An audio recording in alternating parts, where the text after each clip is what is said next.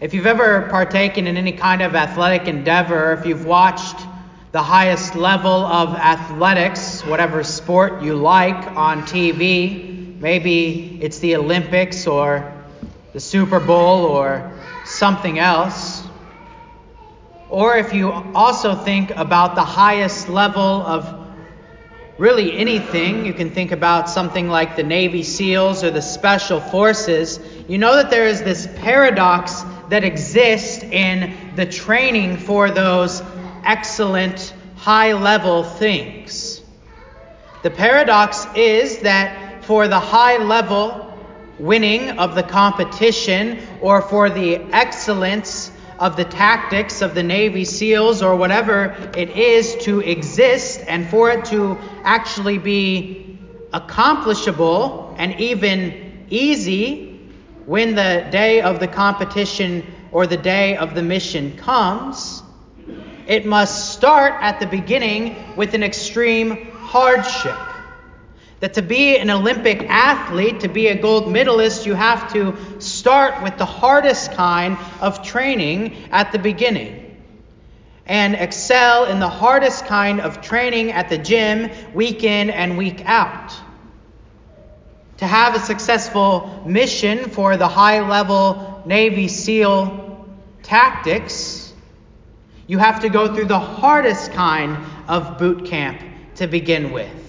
And then, starting with the hardest, then the things later on, the actual competition, the actual mission, those things become easy because they are what you train for. There's a little bit of a paradox there that for things to be easy later on, they have to start hard, and the opposite is true too that you could forego all of the hardship of the training, you could forego all of the difficulty and obstacles of preparing for something to be easy later on and just have it be easy right away. You could take the easy way out and just kind of sit around the gym, walk around the gym and not really lift any of the heavy weights. Or you could go to the boot camp, but you could sleep in and you'd probably get kicked out, but you could kind of just go there and be there, but not train. And that would be easy for a time. It would be the easy way out. You wouldn't really have to do anything, you could sleep in. But then what would happen? Later on, when the mission came, or when the competition came, it would be extremely difficult and hard. And you would end up not having any of the rewards, any of the ease which the people who had trained hard had. So there's this paradox that to feel the best, you have to feel the worst to start with. And to feel the worst, you might feel the best to start with. The same is true for the Christian life. Jesus is clear in Matthew chapter 7 enter by the narrow gate. For the gate that is wide and the way is easy that leads to destruction. The wide gate, the easy gate, it leads to destruction, and those who enter by it are many, but the gate is narrow that leads to life, and the way is hard, and those who find it are few. The narrow gate is harder, but it leads to abundant and an amazing life. The way is easy, the gate is wide, easy to get into.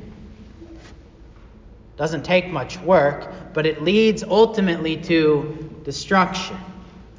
And Solomon pictures this idea of the two ways or the two paths in Proverbs chapter 4 today the path of righteousness, as he calls it, and the path of wickedness. Jesus calls it the narrow gate and the wide gate, righteousness, wickedness. It's the same idea. And so, what we want to do today is look at these two paths. First, how you enter by them, and then, second, what happens when you're on them? And that's, I think, where it's most surprising what happens on the path when you're on them. First of all, the path of righteousness. How do you enter into it? How do you enter into the path of righteousness? What is interesting about Proverbs chapter 4 is that Solomon actually doesn't answer this question. He just assumes that the path of righteousness is there for you. Verse 11 I have taught you the way of wisdom, I have led you in paths of uprightness. I think it is true for the most part for all of you here today that you have heard of the way of wisdom. For most people here, for a lot of you, in a lot of ways, you have already heard, seen, experienced, been taught, been led on the way of wisdom. Proverbs is a book of a father writing to his son. And when a father raises a son in a faith, when parents raise their children in the faith, it is just a natural way of how they are as Christians. To raise your child in the fear and admonition of the Lord. It is the natural way of doing things. And so, by the time Solomon is giving advice to his son, he says, I have already led you in the way of wisdom. I have taught you the way to be. And I think most of you here today, maybe not all of you, but most of you here today, you know how to be a Christian, how to be on the path of righteousness, how to be through the narrow gate. You can think about, as I was thinking about this, just running through Luther's small catechism, which is kind of our outline of the Christian faith that we teach people when they come into the faith, and what you know about those things. You got the Ten Commandments to start with, that's the law. What is a sin? What's not a sin? I think most of you know. You shouldn't steal from your neighbor. Most of you know. You should make time. Remember the Sabbath day to keep it holy, to come to the house of the Lord and to worship Him. You know that it's not good when you covet after the things that your neighbor has, whether that's his house or whether that's his money or whether that's some new possession that he has or whatever car he has or his situation in life. You know things like it's not good to wish evil. That's the fifth commandment. You shall not murder, to wish harm against your neighbor. You know these kinds of things. You know what sin is and what sin isn't. You know the creed that Jesus came to die on the cross for your sins, that God created the world, that Jesus rose again to give you new life. Got those things a little out of order when I was talking about them, but it's okay because you already know those things. You know that the Spirit sanctifies you and sanctifies the church, and that you are called to believe in the Father, Son, and Holy Spirit in that way. You know the Lord's Prayer, and that you are called to prayer, a life of prayer, to your Father as a Christian.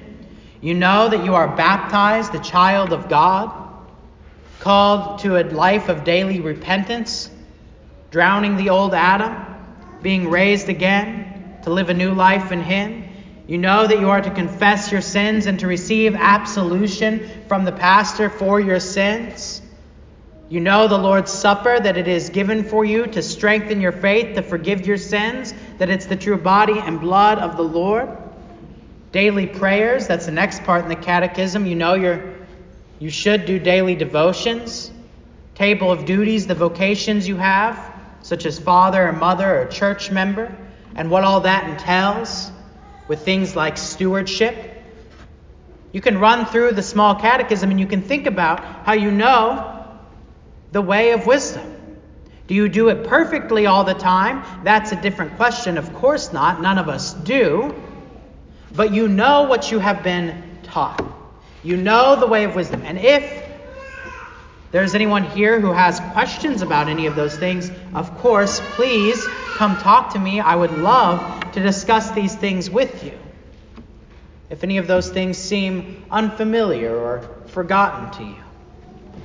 But for the most part, a lot of you here know a lot of those things. You have been taught the way of wisdom, whether it's by your father and mother raising you in the faith, whether it's by a past pastor, or whether it was by me, your pastor today. A lot of you know a lot of those things.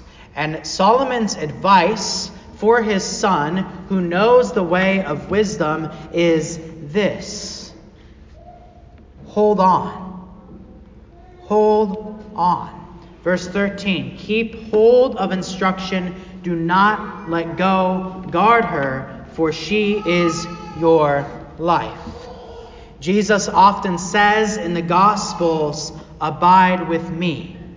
In John's Gospel, this is one of his favorite words remain, abide, stay with me. Simply stay where you are. That's some of the best advice I can give you as a Christian who knows the way of wisdom, and especially as a Christian today who is in the house of God, hearing these words again for your edification stay here. Be here. Be where Jesus is. Keep hold of these things which you have been given. Do not go off into another direction, into the way of the world or into the way of the wicked, which we'll talk about in a second. Just stay where you are. You can think about the gospel reading today, Luke 17. What is the one leper who is healed, who is commended? what does he do that causes Jesus to commend him?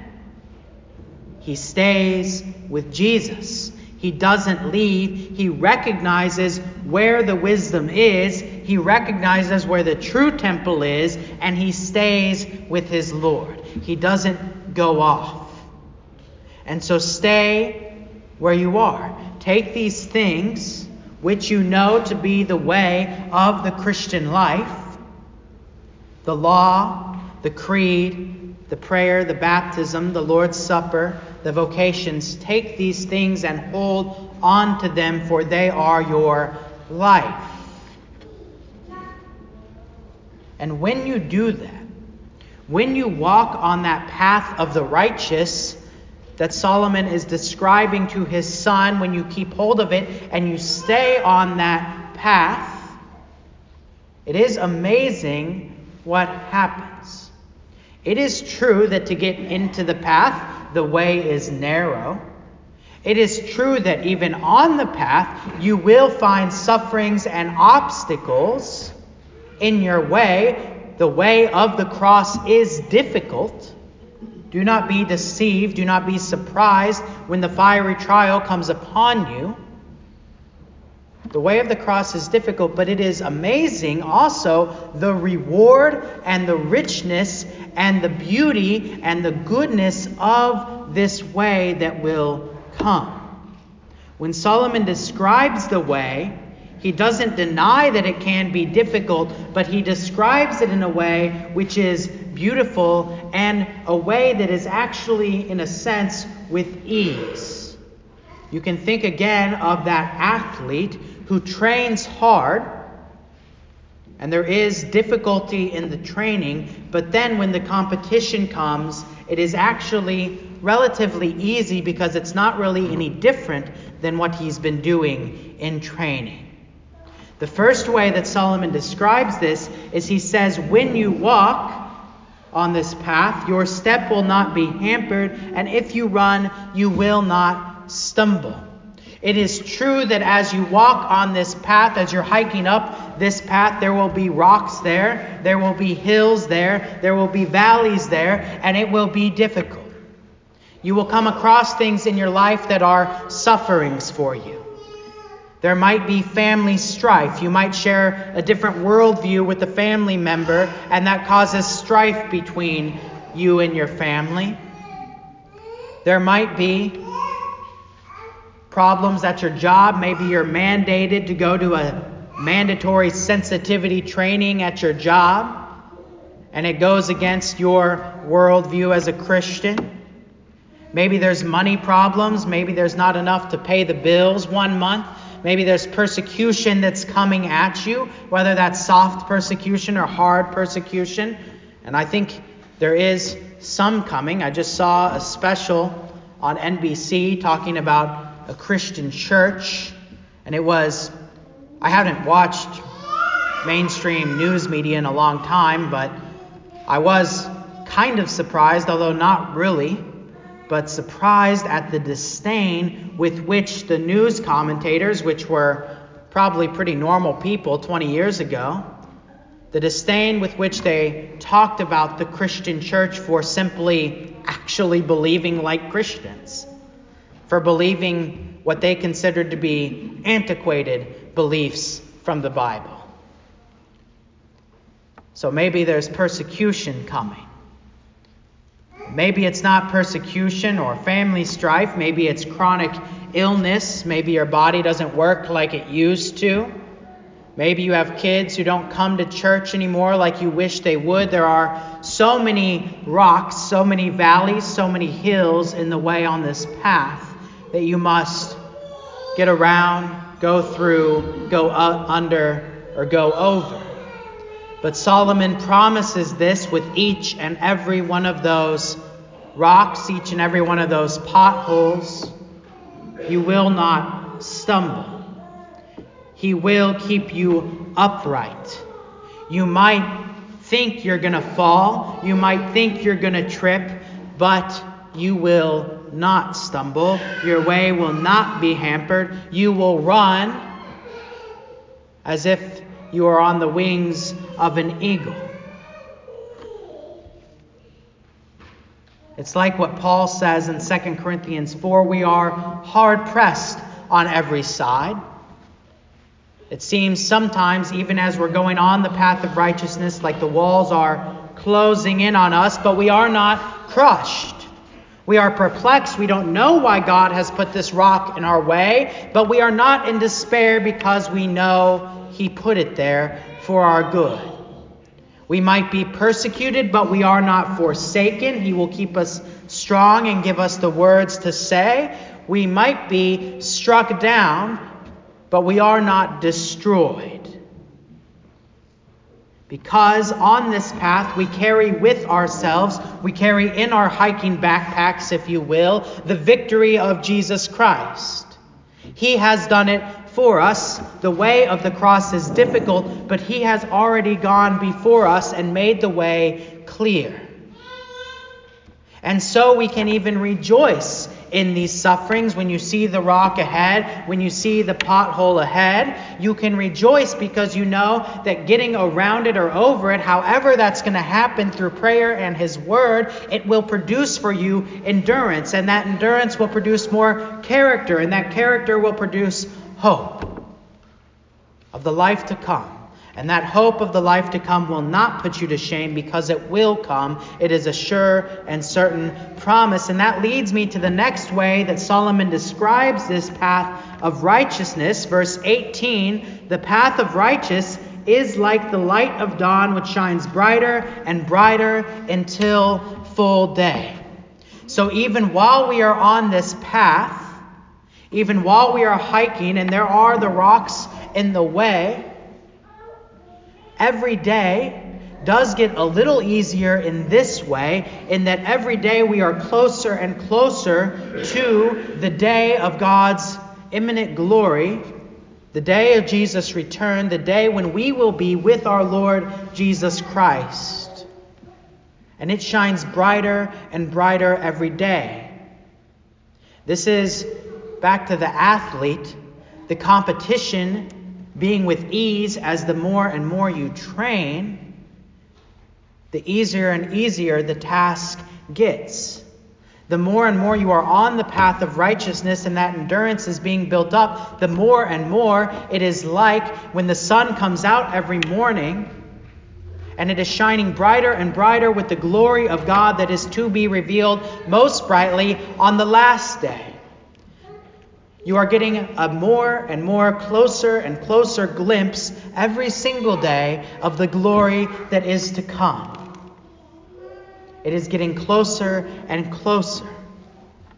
Glimpses of God's grace, glimpses of God's mercy, glimpses of his peace every day for you to keep you strong until that final day comes. What a glorious gift this is that to be on the path of righteousness, we have abundant and regular and increasing mercy and grace and peace. And the path of the wicked, it is the opposite. While the path of the righteous starts out difficult and gets easier and easier, the more you're on it, the path of the wicked starts easy and ends up in destruction. And how you enter it is the exact opposite of how you enter the way of the righteous. The way of the righteous is to learn the way of wisdom and to stay there. The way of the wicked, it is to go off in another direction. It is to reject what you have been taught and to go off in a tempting and easy direction. You can think of it like this if the hike of the path of righteousness that you're on, the narrow path with all the rocks and valleys, like we talked about, is a path that is next to a river, then that river looks really nice and it's rushing the other direction. And you think, as you're hiking up the path of righteous, man, it would be so easy to just jump in that cool water and to let the water carry me somewhere so that I don't have to keep hiking and going around all these rocks and up all these hills. It would be so refreshing to just jump in the river. Maybe it would be like a lazy river. And it would be so tempting to do so. But you would have to jump in. And that is why Solomon says, avoid it. It may look nice, it may look tempting, it may look refreshing, but it is not. Avoid it, do not go on it, do not jump in the water. Because when you jump in that water, the way of the wicked is not what you expected. It's not actually as nice as it sounds. Maybe you jump in and you find out all of a sudden it's not a lazy river, it's whitewater rapids. And there are rocks under the surface that you can't see, and you're actually going towards a huge waterfall that's going to lead to your certain death. And you can't get out. And you're trying to swim desperately the opposite direction but the way of the water is the way of the world, it is the way of the devil, it is the way of your own sinful flesh, and it is carrying you along faster than you can imagine.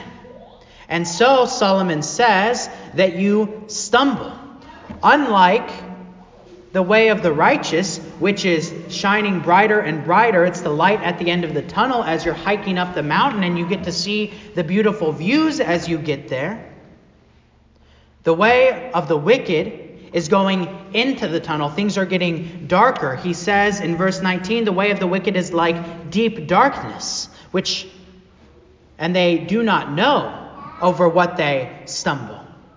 So, unlike the way of the righteous, when God keeps you upright, even though there are difficulties, when things are getting darker out, you can't help but to fall, stumble. You don't even know what's under the surface going on. It just gets dark and confusing. And so when those problems come, when those rocks come, when the strife hits in your family, or when the work or money problems come, or the persecution or the illness, you lose your footing. You can't stand up. You get angry and you don't know how to deal with it, and you try and find solutions with more sin. You try and try and get into a different part of the water. Maybe it'll be a little bit better, but you can't help it. And the way of the wicked is especially perilous in this way, in that the more you're on it, the worse it gets. And you become actively evil. The way that Solomon describes those who end up on the way of wickedness is that they become actively angry and actively evil in this way. Verse 16, they cannot sleep unless they have done wrong. They are robbed of sleep unless they have made someone stumble. On the way of the righteous, you know that you have God's grace and mercy and peace. And you have nothing to prove because you are justified by Him alone. On the way of the wicked, you feel like you must pull others down with you to justify yourself. You know you're going the wrong way, and so you look for others to be going the wrong way with you so that you don't feel as bad about it. And so you want to make other people stumble too, so you're trying to reach up and pull people into the water with you, telling them it'll be okay when you know for a fact it's not. And then the daily bread and butter of your life becomes wickedness and violence. Solomon says, verse 17, then they eat the bread of wickedness and they drink the wine of violence. On the path of righteousness, you eat the bread of Christ and you drink the wine of Christ. You eat his body and you drink his blood, and he is strength and life for you. On the way of the wicked, it is not so. Your bread and butter the daily life that you live is only wickedness and violence. Paul says these things are evident in the immoral. The works of the flesh are evident sexual immorality, impurity, sensuality, idolatry, sorcery, enmity, strife, jealousy, fits of anger, rivalries, dissensions, divisions, envy, drunkenness, orgies, and anything like this. You can see it down in the water, it's evident. You know the way that it goes. It's the daily bread and butter of the wicked life. And so you see there the two paths. The two paths before you. One starts off hard but becomes more and more glorious. One starts off easy and becomes more and more destructive. Dear saints, you know the path that I have led you in, Solomon says. And I'll leave you with this today the advice he gives at the end of our reading today for his son to stay on the right path. And it is very simple. Hear these words. Verse 20 My son, be attentive to my words, incline your ear to my sayings. Hear the words. Because, dear saints, so long as that river is rushing down there beside us in this life, so long as the world is going the opposite direction of the way of Christ, so long as our sinful flesh wants to put us in that in those rapids, so long as the devil wants to pull us in, we must continue to hear the word. Even though we have heard it already, and even though we know it, we must keep on hearing it and be attentive to it so that we are reminded of the strength we have in Christ. And second, we must keep the word with all vigilance. Verses, verse 23 Keep your heart with all vigilance, for from it flow the springs of life. So, as you continue going to the gym, as you continue training yourself in these words, as you continue preparing for the race that is set before you, also guard those words. Keep the gains that you have in the gym. Don't let them go. Hold them fast, hold them tight. Stay with Jesus, like we already said. You can think about that word like James describes it being the implanted word in your heart. And when that word is implanted in your heart, you want that plant to have a very deep and a very broad root system so that it can't just be pulled out when the streams of the dangerous river come rushing over you. Let the word be deep, hold it fast. And when that word is planted deep, and when it is cared for and nurtured by the continued training and the continued hearing of the word, then springs of life come forth.